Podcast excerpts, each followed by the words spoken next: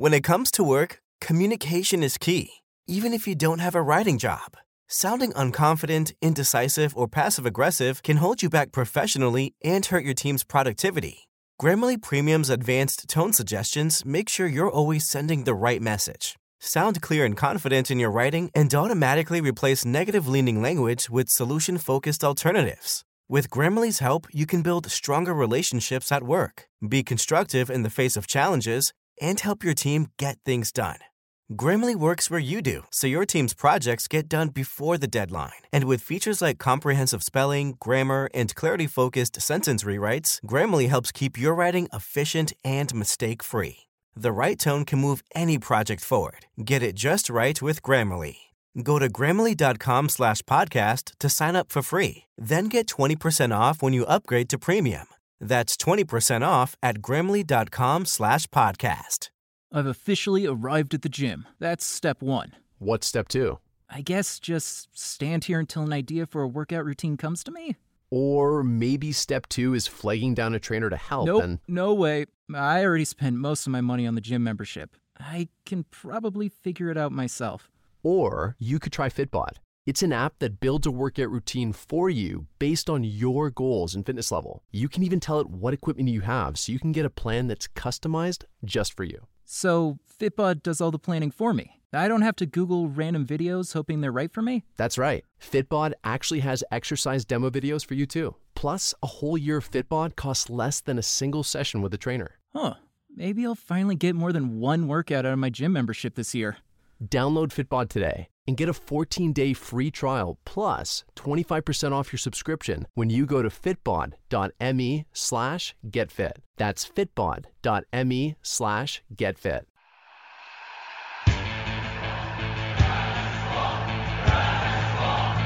You sound like you sound like Darth Vader.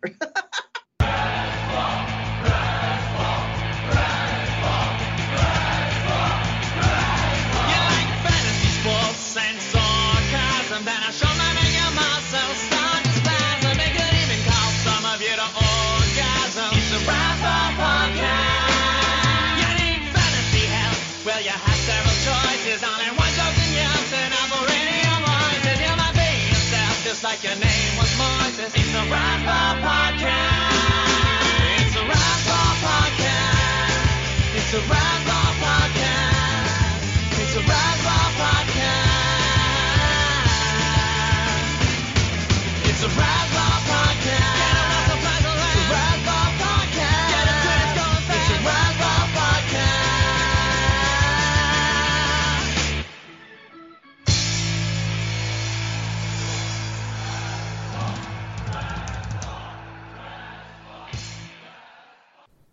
Welcome back, everybody. It is the Razzball Fantasy Baseball Podcast. I am B Don, joined by the Fantasy Master Lothario himself, Grey Albright. How's it going, Grey? hey, what's going on, B Don? You know what? I am. Uh, I just wanted to announce. Uh, people probably already know this, but I am tied with over two thirds of major league hitters with zero home runs. How about you, B Don? yeah, you know, I think I might have even been caught stealing and also being the zeros uh, with everything. So I think I'm in line with a lot of people. nice. Yeah, I'm actually. You know, I'm having just as good a season as Kyle Tucker. Things are good. Yeah, I'm feeling sure. good. Me and uh, me and me and Bo Bichette are battling for number one on Fantasy Player Rater. yeah, man, I'm feeling great. Um, you know what, B Don? Uh, I was thinking about this because like offense is obviously down across the league everywhere, right? And I was thinking like last year we had like 17 no hitters in the major leagues like in the first month like it was like there was no offense last year in case people forgot but what there was last year was pitching. There's no pitching either this year. There's literally no hitting and no pitching. Somehow they brought baseball back with no baseball. Oh it feels good to be back though huh? Hey, going back to the 40s, you know, no home runs, no strikeouts. You just you know, terrible baseball all around. Uh, the Cubs, will, the Cubs will like one hit their, you know, single their way to 21 runs in a game. That'll be that'll be really exciting for everybody. That's how we are. I mean, to your point, from 2019, which was the last year that we had the the full year of the stacked baseballs that we know of, uh, 662 home runs from April 7th to April 25th in 2019. 662. 2021, 552. So down 110 from 2019 to 2021. This year, 429. 429 home runs over the opening period of baseball And so far. were- and they were all hit by CJ Cron. I, uh, you know what? Uh, Honestly, I didn't even. I wasn't even following like the uh, the general real baseball talk about how the uh, offense was down. Like I wasn't. I wasn't really paying attention to that. Like I, I don't. I don't read the Athletic um, uh, on on the daily. I'll, I'll I'll cop to not really following real baseball at times. You know, I you know I, I like the playoffs. I watch the World Series. I, I watch real baseball, but I'm more interested in fantasy. You know, in general. So I so sometimes I miss like real baseball trends. But but I was doing the roundup and like about a week into doing the daily roundups for all the fantasy, you know, because usually I highlight the guys who hit home runs, and I'm like, I'm like four days in, and I'm like, there's no one to talk about. Where's the hitters? Like, I mean, okay, uh, so there was uh, CJ Cron. Who else? Give me another guy. Has has anyone else hit a home run? Oh man, I don't. You know what? It's like it's so weird because there was no there was no spring training, so you know, so you would think the hitters would come out on fire, but there, you know, there's no hitting, but there's no pitching because there's no spring training. Really, it really is a bizarre opening to the season. I mean, it, it is it is kind of like oh, I get, I guess this is spring training for the pitchers, and they have, the, and the ball's deadened, so there's no hitting. So, yeah. Anyway, how about Eric Lauer, huh? you mentioned you mentioned CJ Cron. Obviously, he's doing his his thing. He he and Ozzie Albies are tied for the league lead in home runs. Is this the year we kind of get a a full like thirty plus home runs from CJ Cron? I mean, he's put up thirty, which was the most he's ever done in Colorado with this hot start. Is is he finally going to break that thirty home run number this year, Grey? Or should we Uh, potentially sell him because there's no way he keeps up this pace? Yeah, no, I was, uh, you know, I was, I do a, a weekly, I do a weekly TV show with Craig Mish, the, uh, uh, the beat reporter for the Marlins slash, um, sports, uh, sports grid guy, um, guy, um, good, good, good guy. Uh, anyway, I do a, a show weekly on, on Friday with him, and we were talking about CJ Cron on Friday and whether he was a buy, a sell, or a hold. And I, um, you know, I, I kind of well, I well, first of all, I was saying to him, which is uh, a, uh, a thing that I might have even mentioned on the uh, on this podcast previously, that in Vegas in March when I was there for the main event with uh, Donkey and Rudy, I had bet on C.J. Cron to lead the major leagues in home runs. So. I'm not counting my money yet, but, but you know I feel better about that bet than I do about the Kyle Tucker MVP bet or or the Dom Smith home run lead bet. So uh, yeah, I made I made actually I did like about uh, a hun- hundred different bets, all prop bets. Board, put a you prop know, bet for in. like there are like two dollar bets and you win like uh, two hundred dollars. Anyway, uh, long story short, for buy sell hold on CJ Cron, I would either hold them or I would potentially buy them because like I don't think like selling a guy like CJ Cron, I think most people will be like, well, I mean, I'm not. This isn't a breakout. Like, I don't think you're really gonna get real value for him. I don't see like anyone being like, yeah, CJ Cron is now as valuable as Freddie Freeman, or even more realistically, as valuable as Pete Alonso. But he could be. I, I don't, you know, I don't, I, at least the Alonso one, or even Jose Abreu. You know, Jose Abreu was going about 50 picks before uh, CJ Cron in drafts. I would say they're probably about equal now. And Pete Alonso or CJ Cron, I don't think it's as clear cut. I would still go Pete Alonso because of the track record.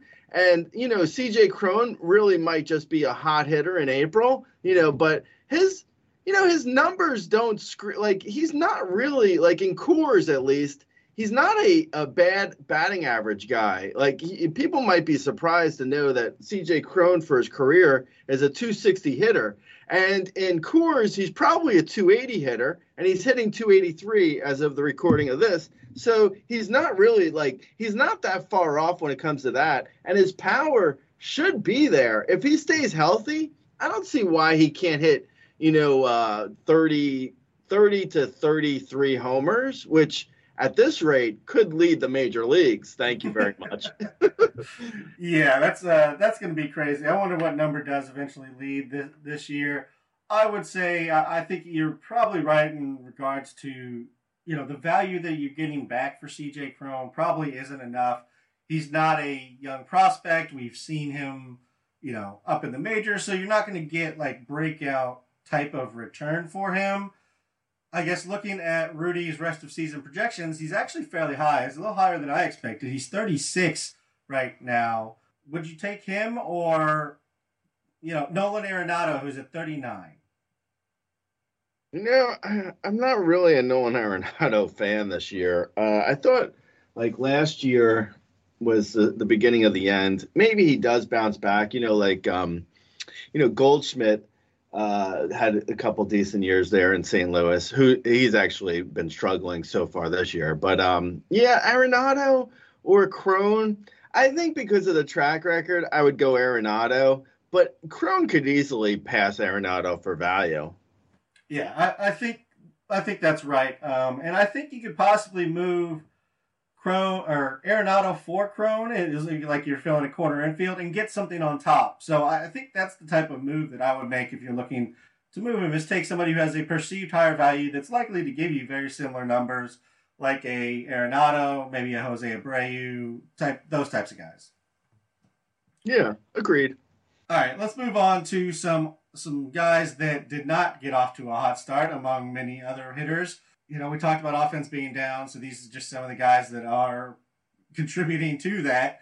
Kyle Tucker is, you know, I mean, he's hitting 127, 213, 236. He has two home runs, one stolen base, four runs, and four RBIs. I mean, the underlying numbers are down a little, but they're really not off of like what he's done in his career. Are you buying on Tucker, or are you, are you starting to get a little worried?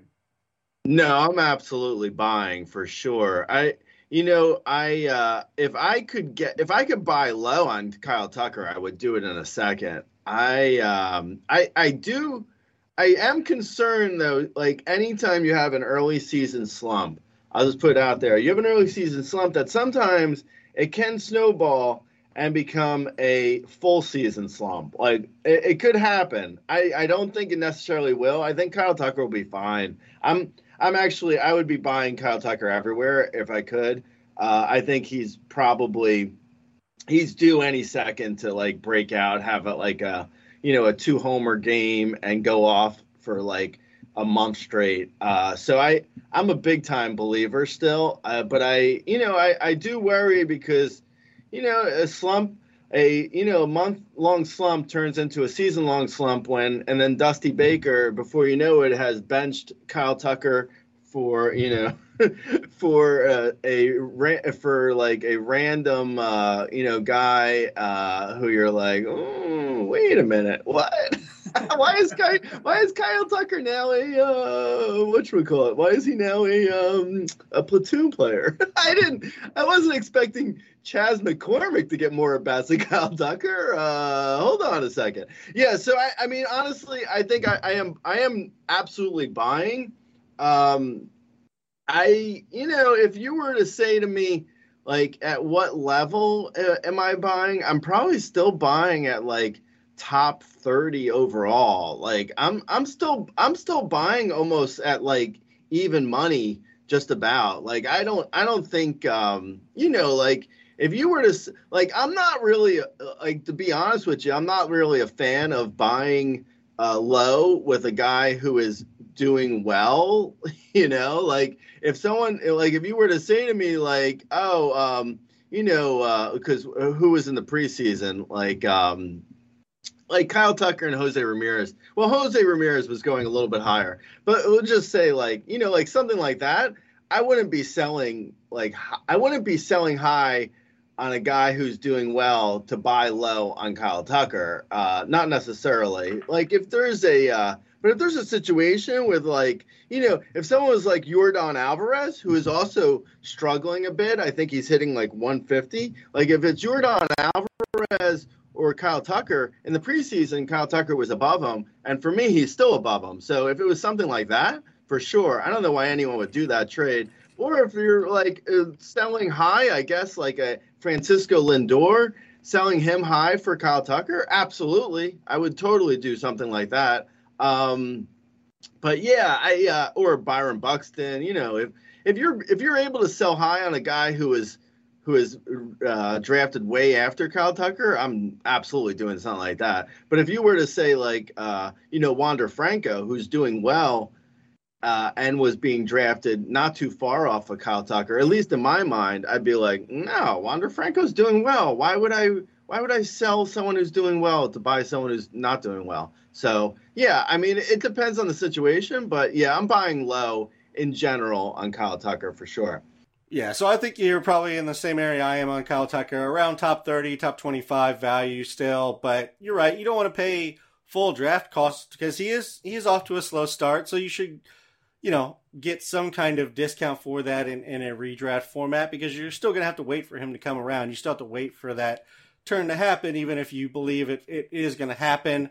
Um, I, I think the names you mentioned were, were good enough that we can go ahead and move on to another guy drafted, I think, right around Kyle Tucker is Mookie Betts. He's hitting 196, 328, 339, two home runs, two stolen bases, 14 runs, five RBI. At least he's getting on base, but the underlying numbers are not encouraging on Mookie. He has a 2.5 barrel rate, a hard hit of 30%, a 21.6 launch angle. That's up from 18.9 last year.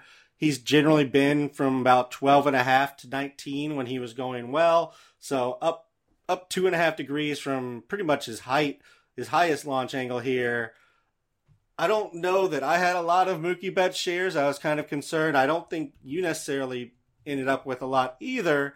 Um, but we don't really expect him to hit 196, do we? Mm, no, maybe 240. I uh, I was out on Mookie Betts. I was 100% out. It's actually it's impressive that they're able to have a uh, uh, any Statcast data from him uh, because of how few balls he's actually hit this year. it's, it's like how do you? Ha- it's like uh, the tree falls in the woods and no one's there. Does it? Do you hear anything? Uh, you know, because like Mookie Betts has got a launch angle, but has he actually launched anything? I don't. I don't know. Good question. I uh, you know I think uh, honestly I was out on him in the preseason because his hip. He even said his hip was bothering him and like you know i i'm surprised he's stolen two bags already. Uh you know he might he's he's on he's on pace for more steals kinda. I mean i guess not many more but he's on pace for a few more steals. Uh yeah i'm really concerned. I mean his BABIP's been down for the last two years. Like his babbitt in 2020 was uh 289 last year was 276 this year it's it's even down from there but you know even if it gets to 276 he's like a 260 hitter 260 hitter with 20 homer power and 12 to 15 steal speed. I mean it's okay.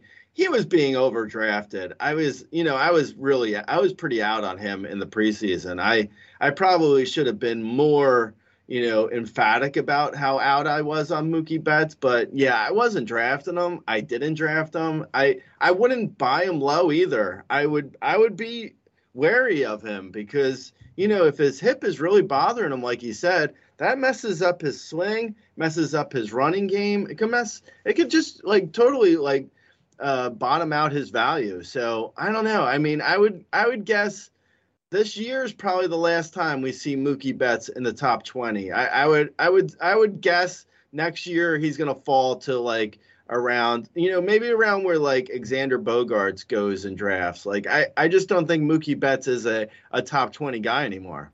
Yeah, and I think that's a little disrespectful for Xander, uh, just considering you know he hasn't had any drop off yet. Fair. but but I think you're right. I think Mookie's probably a 260 hitter. I think he the stolen bases are are nice to see. That was probably my biggest concern was he's just done stealing. I never really expected him to be a 30 home run hitter again. So, I mean, I think as far as you and I are concerned, he's pretty much doing what we expected, minus the average being sub 200 is not something we expect from him, but definitely not going to be. Uh, we don't think he's going to be a 300 hitter like he was. We told you that in preseason. So um, I, I, think we're in agreement on where we're at on Betts. I do think if you are specifically looking for runs and I mean he's stealing right now, so I mean I think for for now he's good for stolen bases, but I, even that if the hip starts acting up, like they're gonna they're gonna tell him to stop running, the, you know. So uh, I think runs is really you know the one category I'd count on him to produce in. Yeah, agreed. When it comes to work, communication is key, even if you don't have a writing job. Sounding unconfident, indecisive, or passive aggressive can hold you back professionally and hurt your team's productivity. Grammarly Premium's advanced tone suggestions make sure you're always sending the right message. Sound clear and confident in your writing and automatically replace negative leaning language with solution focused alternatives. With Grammarly's help, you can build stronger relationships at work, be constructive in the face of challenges, and help your team get things done. Grammarly works where you do, so your team's projects get done before the deadline. And with features like comprehensive spelling, grammar, and clarity focused sentence rewrites, Grammarly helps keep your writing efficient and mistake free. The right tone can move any project forward. Get it just right with Grammarly.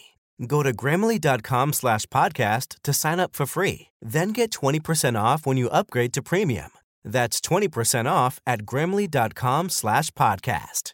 I've officially arrived at the gym. That's step one. What's step two? I guess just stand here until an idea for a workout routine comes to me?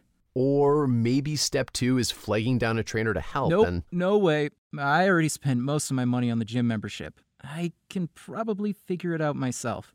Or you could try Fitbod. It's an app that builds a workout routine for you based on your goals and fitness level. You can even tell it what equipment you have so you can get a plan that's customized just for you. So Fitbod does all the planning for me. I don't have to Google random videos hoping they're right for me. That's right. Fitbod actually has exercise demo videos for you too. Plus, a whole year of Fitbod costs less than a single session with a trainer. Huh.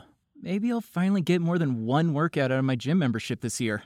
Download Fitbod today and get a 14-day free trial plus 25% off your subscription when you go to fitbod.me slash getfit. That's fitbod.me slash getfit. Bo Bichette, uh, this is somebody who you absolutely loved in the preseason, has not gotten off to a great start. Uh, 217, 239, 290, one home run, one stolen base, seven runs, four RBI so far. K rate's up to 28%. He was never really much of a walker, but even that's sub 3% right now. Numbers aren't great, but they're they're not quite as bad as we were looking at Mookie. Uh, six percent barrel, hard hit rate is is pretty much in line. Launch angle 2.2 is not great to see. BABIP really isn't sticky this early, but whereas we could give a little bit of a BABIP case for Betts and Tucker, there's, I mean, Bichette's hitting 292 BABIP. Again, it's really early to, to include BABIP into any discussion, but it's not so much that he's getting lucky. It's just he's not hitting the squaring the ball up right now. Right. Yeah. I think when when you said like his hard hit percentage isn't too far off from his career norms. Like I honestly I think this is a, a, a two and a half week uh, cold stretch for him. I I would be buying low on on Bo Bichette if anyone is panicking out there. I think uh, I think there's a chance here that Bo Bichette he could have like he could still have an MVP type year with this uh, bad two week stretch. I mean, this is I, I don't think any I don't I'm not really thinking much of this. I think there's a uh, you know everyone is kind of struggling with the dead ball. Uh, so I mean, maybe Bo Bichette's power isn't really all the way like we thought it would be, uh, or at least I thought. Like I, I considered him a, a 30-30 um, guy uh, coming into the year. So maybe his power doesn't reach 30 homers. Maybe it's closer to like, you know, 22 to 25 homers. But I still, you know, the speed isn't the speed isn't hasn't gone anywhere. I think his average is going to bounce back in a big way, and he's on top of a great lineup. I, I I'm not really that concerned with Bo Bichette. Yeah, I think the only thing that I'm maybe looking at here is the launch angle is a little low. Um, it's a little too early to even cite barrels. I mean, most of these guys have less than five uh, barrels. I mean, so it, it's really kind of a. I'm just giving you these numbers just to show you that they're not really hitting the ball well right now. I'm with you that I think Bichette's fine. I think you were a little higher on him than I was. I had him more in like the Kyle Tucker range in the first round rather than sitting in the top. Um, but I definitely didn't have any problems with Bichette. I think he's still going to be fine. Um, I, I, think maybe the one place I disagree is that he has top end speed. He has good speed. Um, he's not. He doesn't have like Trea Turner lead the league in sprint speed speed. Right. Yeah, that's fair. All right, moving on to Marcus Semien, who we all, I, I think generally the fantasy baseball community said he's not going to do what he did last year. His his draft stock plummeted, but uh, I mean, at some point it started to become a buy because he was plummeting, but maybe not after his start so far to this season 183, 250, 250. So his OBP and slug in line. That's not great to see. Uh, zero home runs, two stolen bases, seven runs, five RBIs exit velos down, barrel rates down from last year. It's kind of more in line with some of those down power seasons that he's had because he's kind of been up and down in regards to power. He's been like a 15 home run guy, and then last year a 40 home run guy. This more looks more like the 20 home run guy. Yeah, this looks this looks like the polar opposite of Bo Bichette uh, as far as like launch angle is just is it? I mean, uh, Marcus Semien's essentially hitting everything in the air, yeah. and and he's like he's hitting it in the air and then he's he's looking out to the uh the outfield in Arlington like wait that's a that's an out? Hold on, hold on a second. That one used to be a home run last year when I was in the minor league parks. Uh yeah this is uh this is not great. I, I you know I I as you said I wasn't really I wasn't in on Marcus Semien um I think a lot of I think a lot of people are out on him. I think probably you know, if I could uh, critique myself, I would probably say I was probably I probably ranked him too high considering how out I was on Marcus Semien. I probably should have ranked him even lower. Um, I think uh, I think his launch angle and his fly ball rate and everything like this is all kind of small sample-ish, but there is something too. Like he's hitting the ball in the air and it's just like a bunch of outs he's making. It's not great, man. It's not. It's not good. I'll be honest. It's not good. Uh, if I were, yeah, if I could actually, if I could sell him, like if I if I got him at drafts and and you know, and I was regretting it, and someone in my league would give me draft price, I would absolutely take it. I would, you know, I would I would be selling.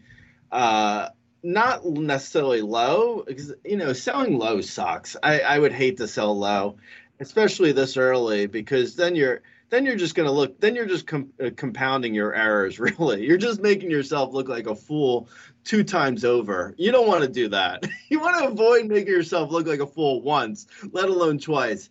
But uh, if you're if you're like a drafter marcus semien and you're regretting it a little bit and you can get like i don't know a Yordan Alvarez, maybe. Like I, I keep mentioning him, uh, but you know, if you can get like around his draft value, uh, yeah, I would, I would probably do it. I would probably even, honestly, if I can get like, I don't know. I mean, Seiya Suzuki looks so good. I mean, he was drafted way after Semien, but if someone thinks they're selling high, uh, you know, because I, I think a lot of people selling high is like it's so tricky a lot of people are like you know they they they don't want to sell high for any anything close to uh, value um i think you know if i were selling marcus semien i could get like I don't know, Pete Alonso, someone who went in drafts like near him, I'd probably do it to be honest, because I didn't really love Semien to begin with. So yeah, I don't know. What are you thinking, B Don? Yeah, I mean, I think obviously, I think the names that you mentioned, I would, I would absolutely make those deals for. I don't know if those are realistic names to to even attempt to try and trade for Semien. Yeah. Honestly, Yeah, maybe not. Um, I think if you threw those names out, the, the owners of those players might might kind of laugh at you a little bit. Um, What am I, a clown? yeah, I mean, I, I think somebody, I think we gotta like, I mean, he went in the last say month of draft season, he was going top forty. I think you almost have to double that to get to kind of an area where you can you could potentially trade a guy and make that move. Like um, Bryan Reynolds has gotten off to a really bad start. He's or not a not an amazing start. Uh, no, it's just bad. Uh, he's he went ninety second. Like Semien for Bryan Reynolds, I could see you making that deal, but at that point, like I don't know that they're that much different. Um, and then you still have to fill second base, which was I think oh, I would Semien's totally. like yeah, I would totally. thing. That's deal. I mean, yeah, if you're if you're taking Bryan Reynolds, I would do that for sure. I I think uh, I would actually just hold Marcus Semien if someone offered me Bryan Reynolds. That's what I. But I think like that's the kind of deal you could get done though right now. I think Yeah. anybody who's off to a good start or anybody who went in his draft range, like I, I think Yeah, they're no, all too I much. agree. No, I totally agree because people who go like people who start hot, like their their owners are basically convinced that they're going to always be this good. Like people like you can't even talk right now to someone who owns Owen Miller because they think, "Oh my god, I, I lucked into Owen Miller." No, you didn't, bro. Come on. Stop with the nonsense. It's Owen Miller. I mean, you know, like everyone just loves all their their hot starters, and they're just like nowhere. They're nowhere interested at all in the cold starters. So I don't know. But Marcus Semien, I didn't like to begin with. So yeah, not great. not great. All Okay. right. So if you could truly buy low on Marcus Semien, it's worth entering that discussion. But uh, I I'm- don't think either of us are really wanting to pay you know top dollar or even give up anybody in that range that he went ADP wise. Another guy who has struggled in his new home is Carlos Correa. He's hitting 192, 288, 288, one home run, 30.5% K rate, launch angle down, barrel rate 2.9. I believe he has one barrel. Hard hit rate of 58.8. So he's kind of yellowing a little bit to some extent. He's he's just he's driving everything into the ground right now. The opposite of Semien, kind of.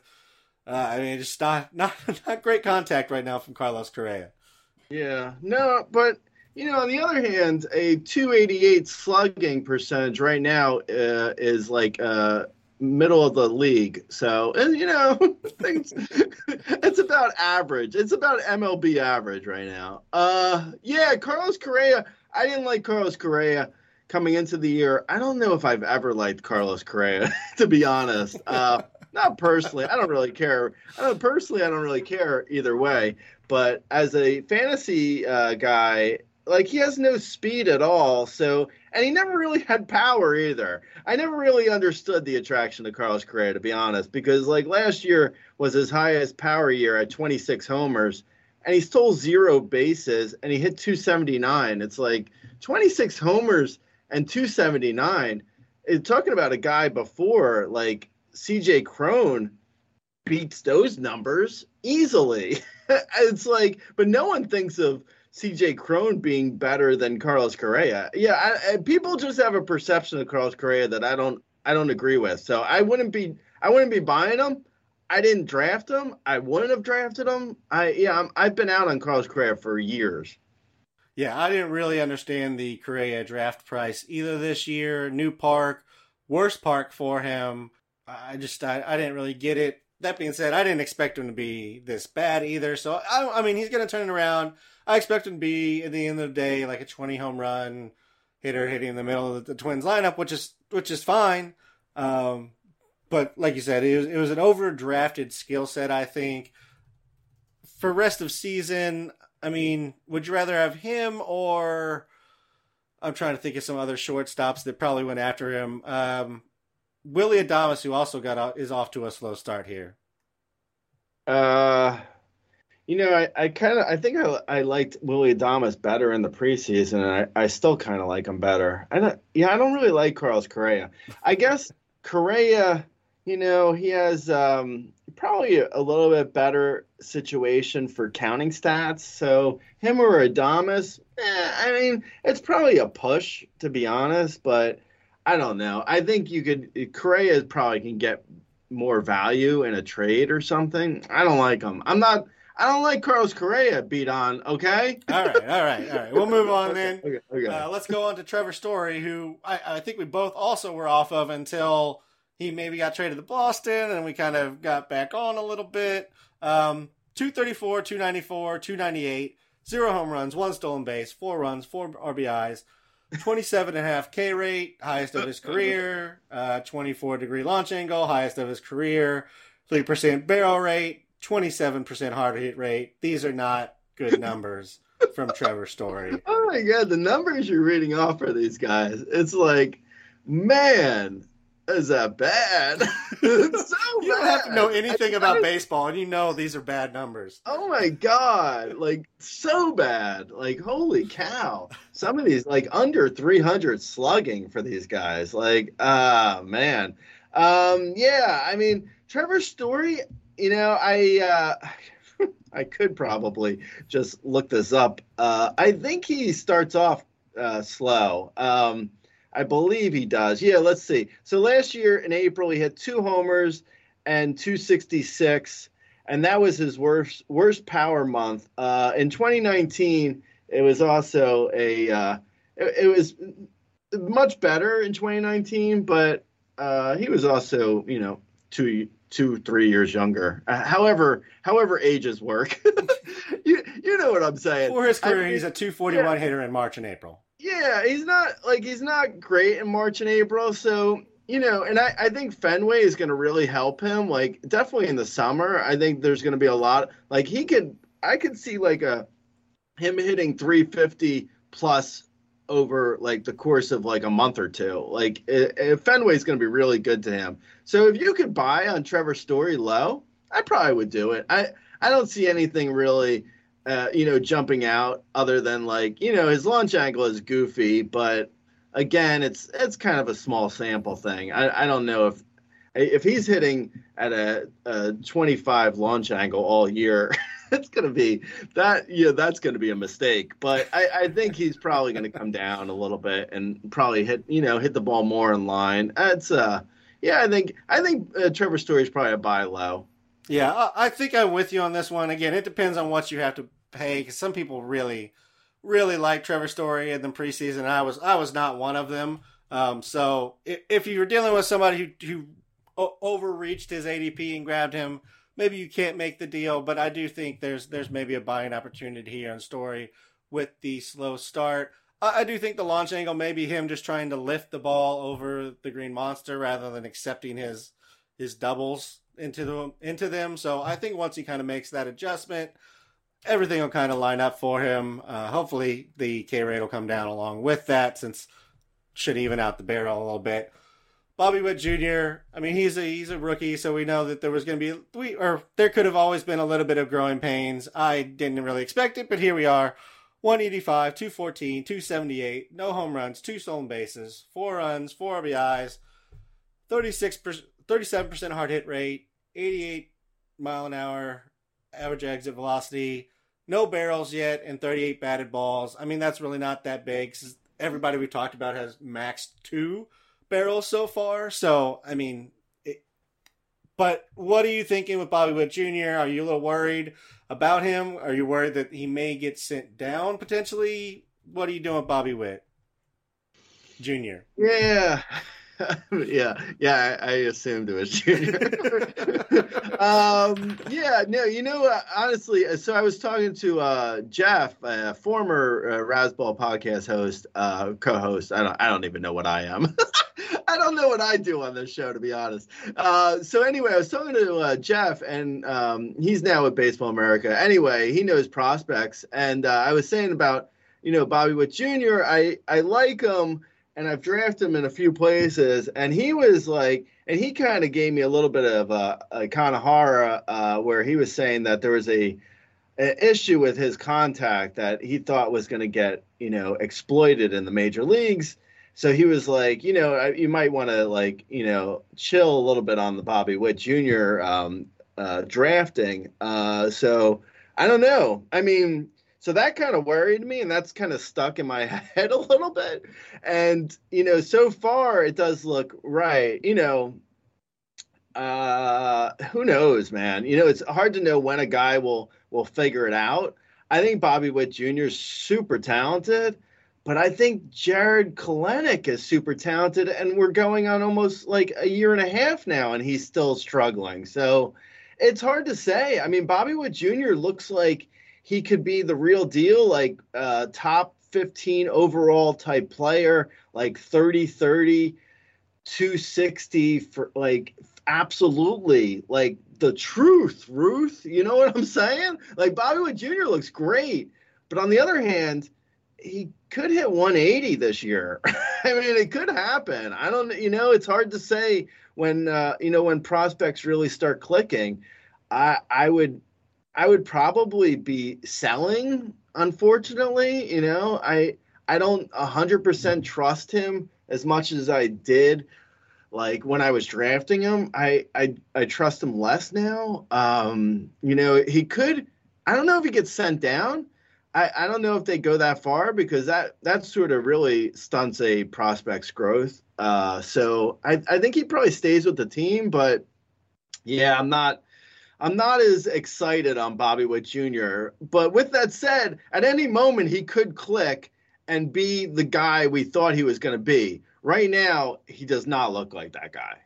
Yeah, I mean, I will fully admit Jeff knows more about prospects than me by a vast margin. Uh, so you take that for what it's worth, but I am holding on to Bobby Witt Jr. I'm willing to buy. I, I think, uh, I think it, like you said, it's going to click. He's to figure it out, and then the numbers will come. Um, so there we are on that. Let's talk about a few pitchers that are struggling here. Gerrit Cole, he had a nice outing Sunday that kind of calmed down everybody down a little bit. So maybe the buying window is closed to some extent. But a 4 ERA, 117 whip, 18 innings, 8 earned runs, 21 Ks. Uh, he's had an 11% walk rate over the time. The velocity's fine, whiff rate's still in line, movement's still in line. I mean, are you really worried about Gerrit Cole? No, I I was kind of surprised he was on the uh, the podcast outline. okay, I'm not I'm not worried about Gerrit Cole okay. at all. If, I'm if not anyone was, if actually, I don't buy top starters, and if someone were selling Gerrit Cole low, I would even buy Gerrit Cole at low. I I don't think there's any issues here. I think um, you know maybe he's a a, a three point four ERA guy with you know uh, 230 Ks, but he probably wasn't that far off from that. Like last year, he was sort of in that range, and and this year, if he's in that range again, it wouldn't shock me. So if you're expecting like a 2.75 ERA, I think you're probably overestimating. But yeah, I, I would buy Gerrit Cole if if I could get him at a, at a reasonable price. I wouldn't pay full draft price though because I just don't pay full draft price for aces. But yeah, I, I don't think anything's wrong with them. Yeah, I mean, I saw a lot of polls out there saying is Gerrit Cole a top five uh, starting pitcher for you, and they were heavily leaning no before that Sunday outing. So uh, people are so that's like why it's everyone here. is so fickle when it comes Oh, I like understand. and, and you know what's so crazy too because like these people who play people who play fantasy baseball love baseball. I'm assuming. I mean, maybe I'm maybe I'm assuming incorrectly, but I'm assuming they do. So you would think they would know how long the season is and how little each start matters. That it's like it's hard to even you know it's hard to even come to a uh, like even after a month of starts, it would be hard to really come to a full understanding of how much a pitcher is really how good they are. So to go from like the preseason where Gerrit Cole was going one overall to now like three starts in and everyone's like, oh, he's not even top five. Like what? what? Like what? It doesn't make any sense, dude. I mean, it really doesn't. I'm not saying you're saying it. I know. Yeah. But uh, you know, in general, It, anyway, it is crazy the, the way that people react. Uh, let's move on to the next pitcher, Zack Wheeler. This is one that I, I was kind of down on the, in the uh, preseason. I, I might have one share of just just because I wanted to, to see if it happened. Um, but velocity's down from 97 to 95 and a half. Now there's only four miles of separation between his fastball and slider. Other than velocity, though, every nothing really looks out of place. Um, he's just not getting people to swing on the slider as much, and then he's not getting on whiffs because they're they're not swinging on the ones that are going out of the zone. Yeah, no, I'm I'm concerned about Wheeler. I was concerned in the preseason though because like you know he had uh he had he had injury issues, so immediately that was like you know I was out. I, I've been out though. I've been out on Zack Wheeler since like the moment I dropped my my rankings in January. I was never drafting Zack Wheeler. I definitely wasn't drafting him after the injury concerns. So yeah, I you know coming from a person who was not drafting Zack Wheeler, I would be selling him if I did draft him. Um, I don't know what you can get for him right now. I don't think you can get anywhere near draft value. So I don't know. It might be a hold versus a sell if you can't get anything decent, but yeah, I'd be concerned if I had Zack Wheeler. It does not. Things don't look good for him. No, no, they don't, and I'm, I'm with you. I think uh, I think selling on Wheeler sooner rather than later is is kind of the move here. Would you trade him for um, Michael Kopech, who's gotten off to a nice start? Yeah, you know his I, innings will probably be limited. Yeah, I would do it. Well, I mean, I guess in shallower leagues it's better because you know innings don't matter as much in a shallow league. You can just pick up someone once Kopech gets shut down. But yeah, I would I would take Kopech. All right. How about um, how about San, Sandy Alcantara? I know you weren't a huge fan of his because of the yeah. Strikeouts. No, I wasn't. I wasn't really a fan of Sandy Alcantara, but I I would draft. I mean, excuse me, I would trade for Sandy over uh, Wheeler. Yeah, I would. Yeah, I think that's one where it depends if you if your team needs more strikeouts or the ERA whip. I expect obviously uh, you know that Wheeler gets more strikeouts, but I, I also expect Sandy's ERA whip to be you know a lot cleaner.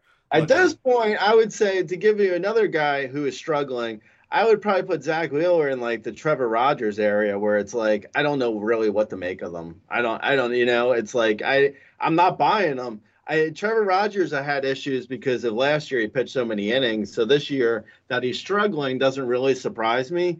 And Zack Wheeler struggling doesn't surprise me either because he had the injury concern coming into the season. So they're both kind of guys where I'm like, mm, I don't know. Like if you're saying, like if you say to me like, oh, I give you Kopech, I'll take it for sure. If you say like, um, Sean Manaea, yes, 100%. Frankie Montas, uh huh, yep, absolutely. Uh, any any guys who are like healthy and pitching well, I'm taking over like a guy who's potentially injured and not pitching well. Yeah, potentially injured, velocity down, not a good mix. Charlie Morton, uh, not really an injury thing, just more of an age bias. So I didn't end up with him in any of my teams. Uh, 6.32 ERA, 1.53 WHIP, 19% K rate, 9.7% walk rate. Velocity's down just slightly, not really a big difference.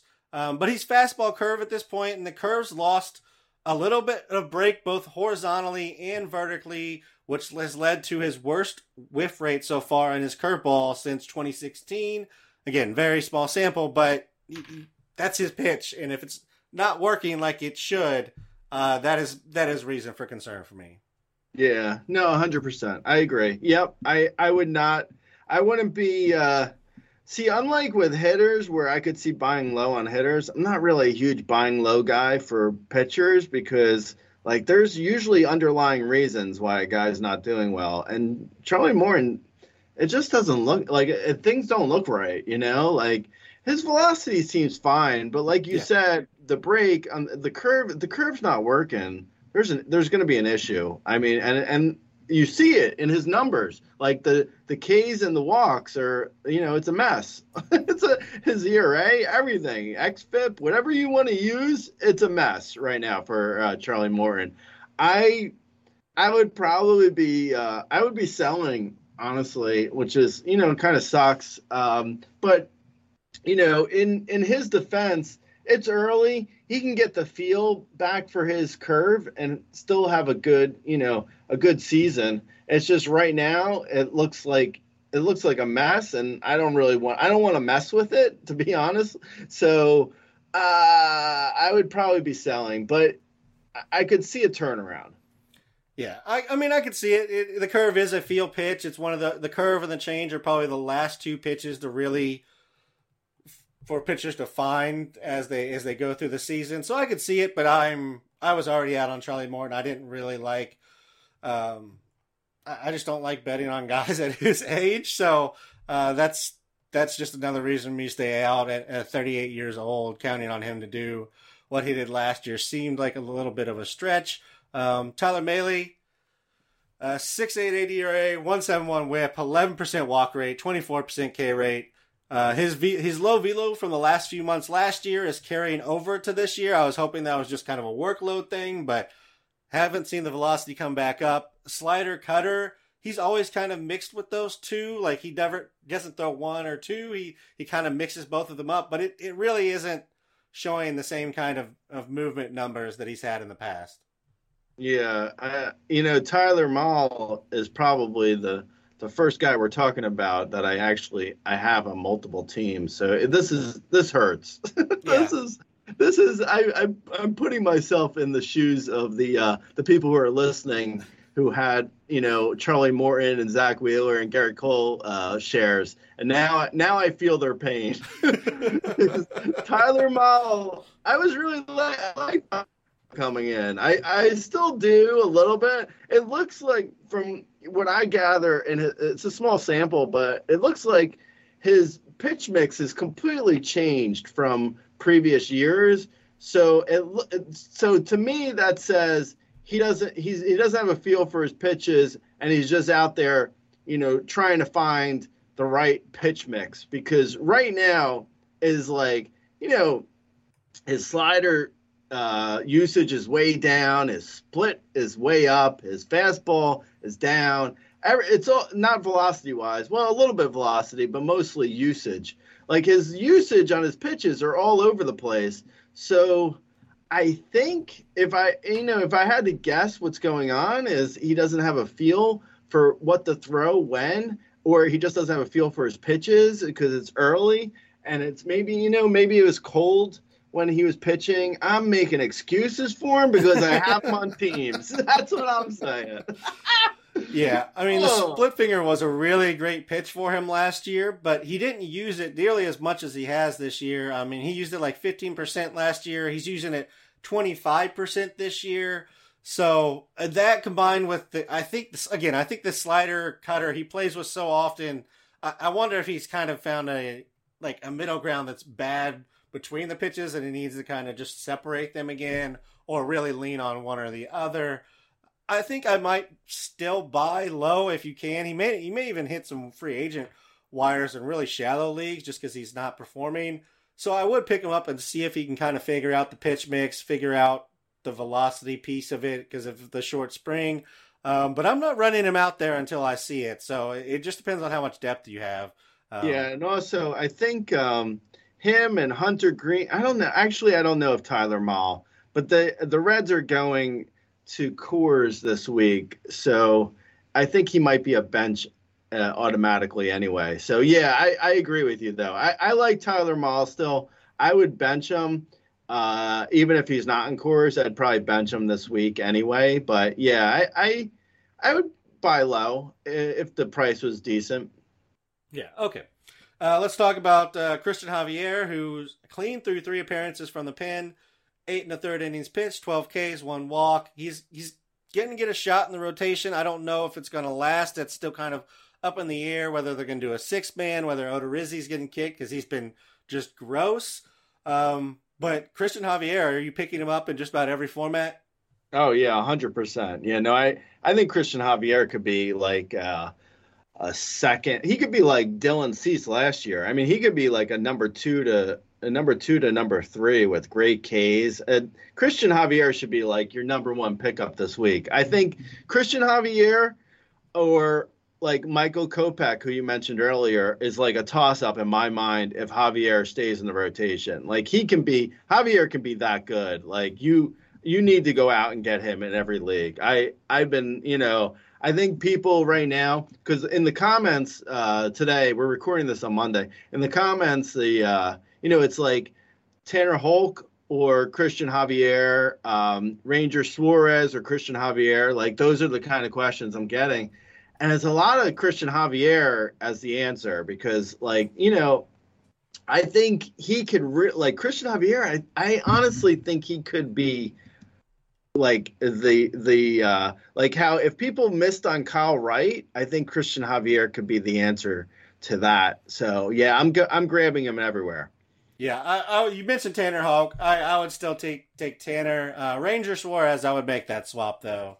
So yeah, just uh, to give a little bit comparison there. Speaking of Tanner, you know he went to the pin. I just, to uh, I, I'm sorry, not to interrupt, but Christian Javier is number six on the Astros rotation, but Jake Odorizzi's in front of him, and Odorizzi looks like garbage. So yeah, Javier could easily be the number five guy going forward for the rest of the year. So go ahead. What were you saying on Tanner Houck? I was just letting people know he went to the pin for an inning and two thirds on Saturday or on Sunday. That is just because they're going to Toronto this week and he is unvaccinated.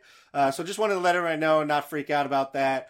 And also, if you have players going to Toronto and they are unvaccinated, they may be used in this manner where they're used, you know, in a short start or a short relief appearance coming Or if into you have, that if you have series. player, or if you have players going to Toronto and they're unvaxxed, you uh, you know You find them in the dark, week. find them in the dark alley with a a, a booster needle.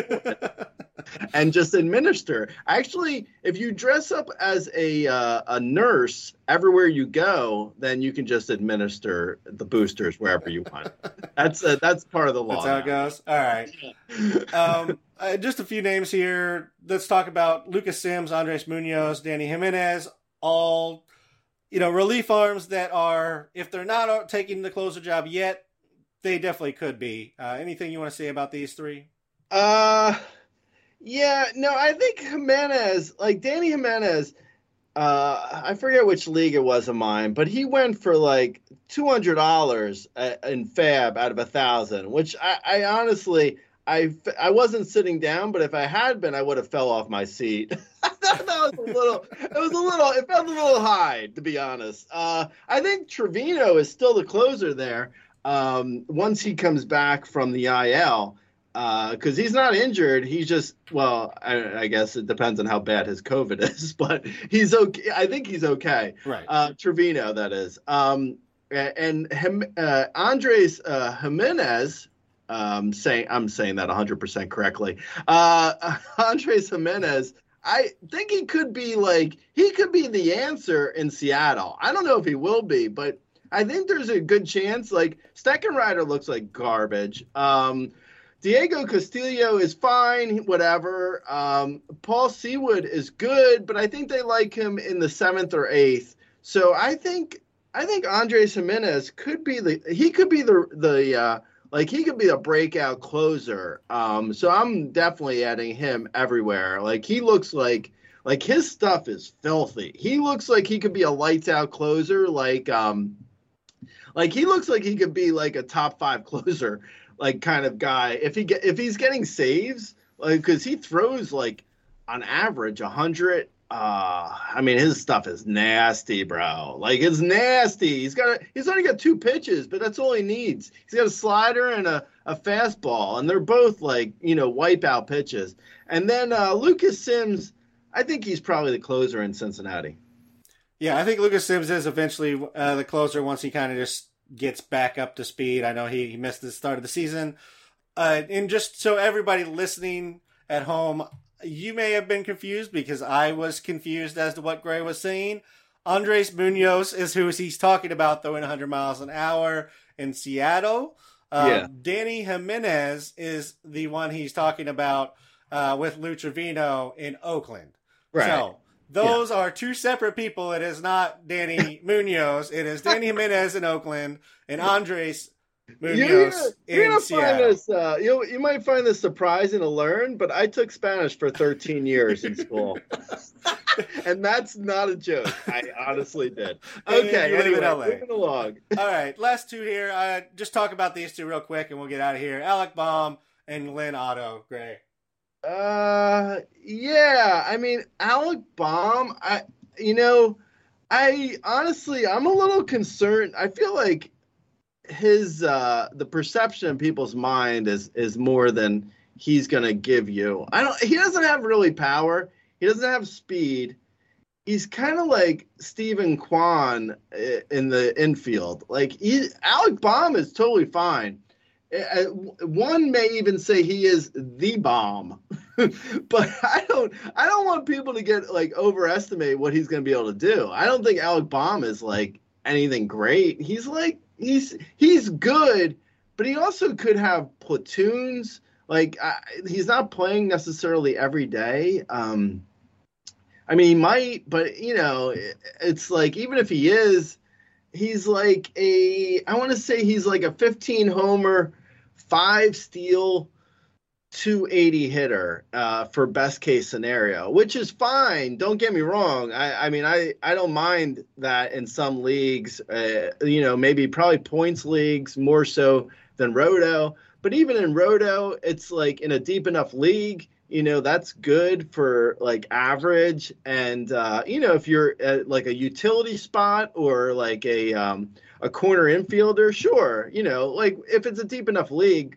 but I think people are a little bit like, you know, they're they're overestimating how much Alec Bohm can do. I think. All right. I mean, I I like Alec Bohm. I'm. I mean, we all loved him last year, and it, it burned us, uh, everybody at Razball to some extent, I think. um, so maybe we're just a little hurt from last year. But I mean, I, from the power perspective, I get what you're saying. He's never shown the power. His launch angle is a little too low to to really put up real power numbers. But I mean, he's also six foot five, two twenty five. So like he could he could find power if he just figures out the launch angle piece of it. Um, so I'm not necessarily to say he's you know he's he's capped in that. People may be overestimating, you know, if they're thinking he's like a 30 home run hitter. He he may not even be a 25 home run hitter this year, but I think eventually he kind of finds the right mix of plane and launch angle.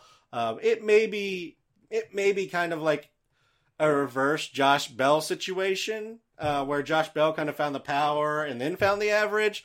Um, maybe Bohm's finding the average and then he'll find the power, but you may be right as well. And then Glenn Otto, real quick, just he uh, he got the call up, so wanted to give him five seconds here as he looked really good in his first start.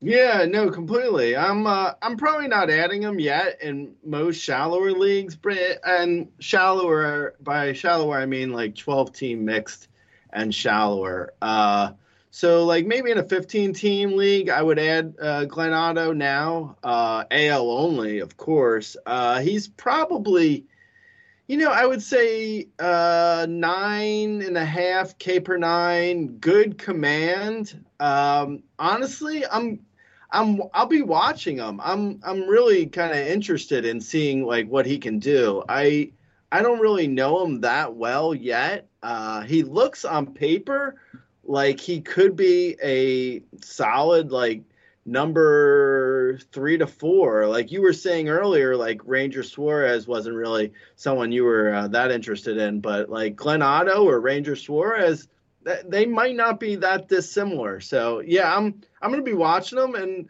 I I could see potential here where he makes his way onto shallower team radars. Yeah, he's definitely worth a, a watch list ad on, on shallow leagues. In deep leagues, you know, I, I think he's worth the speculative pickup. We don't know who's necessarily going to get bumped when Jon Gray comes back. It, it probably just depends on who's performing at that point. So Otto's got a chance here to, to kind of stick in the rotation long term potentially. So that's worth gambling on, I think, to some extent. But he's not he's not like a, an elite pitching prospect. We're not talking about you know MacKenzie Gore um, getting getting a rotation spot. That's not the type of, of prospect we're talking here. We're not even talking like Kyle Wright level. No, well, uh, you know, we're talking like Eric Lauer, who could, you know, I mean, Eric Lauer is like a guy who didn't really look like much of anything previously. So he, uh, you know, obviously Sunday Night Baseball, uh, he just, you know, with the help of uh, Angel Hernandez, he just did so well. Angel Hernandez owns Eric Lauer in a fantasy league. You heard, you heard it here first. Uh, you know, the the Brewers are really good with pitching. Uh, you know, I'm not saying anything that's like uh, shockingly new or or unheard of. Like, uh, you know, this is this has been known for a while now. But the Brewers are good with pitching, and Eric, if Eric Lauer had like a Adrian Houser year from last year, like type year this year. Eric Lauer, I mean, Eric Lauer wasn't even bad last year, to be honest. Like he had a, a 319 ERA and almost 9K, 9K per nine in a, almost 120 innings last year. So that's, I mean, that would, that's good. I would take that in any league, uh, you know, even a shallow league. So people who are like, you know, uninterested in Eric Lauer, I don't know. Maybe you should get interested in him. Hmm? Yeah, I mean, if he's sitting out there in, in leagues, he definitely needs to be added. If I, I, don't think he's going anywhere in the rotation. And like you said, I mean, he's pitched well, going on for one plus seasons now. He he's he's looked good, and he's he's always had a good breaking ball. Um, so if Milwaukee's figured out kind of the right mix for him, it, it definitely could be something here. I think that's plenty of plenty of information for everybody for this week, Grey. Um, if you have specific questions, as always, you can send them to us in the comments or on Twitter. I'm at RazBeaton. Grey is at Razball. Good luck in your matchups this week, and uh, we'll talk to you next one. Late.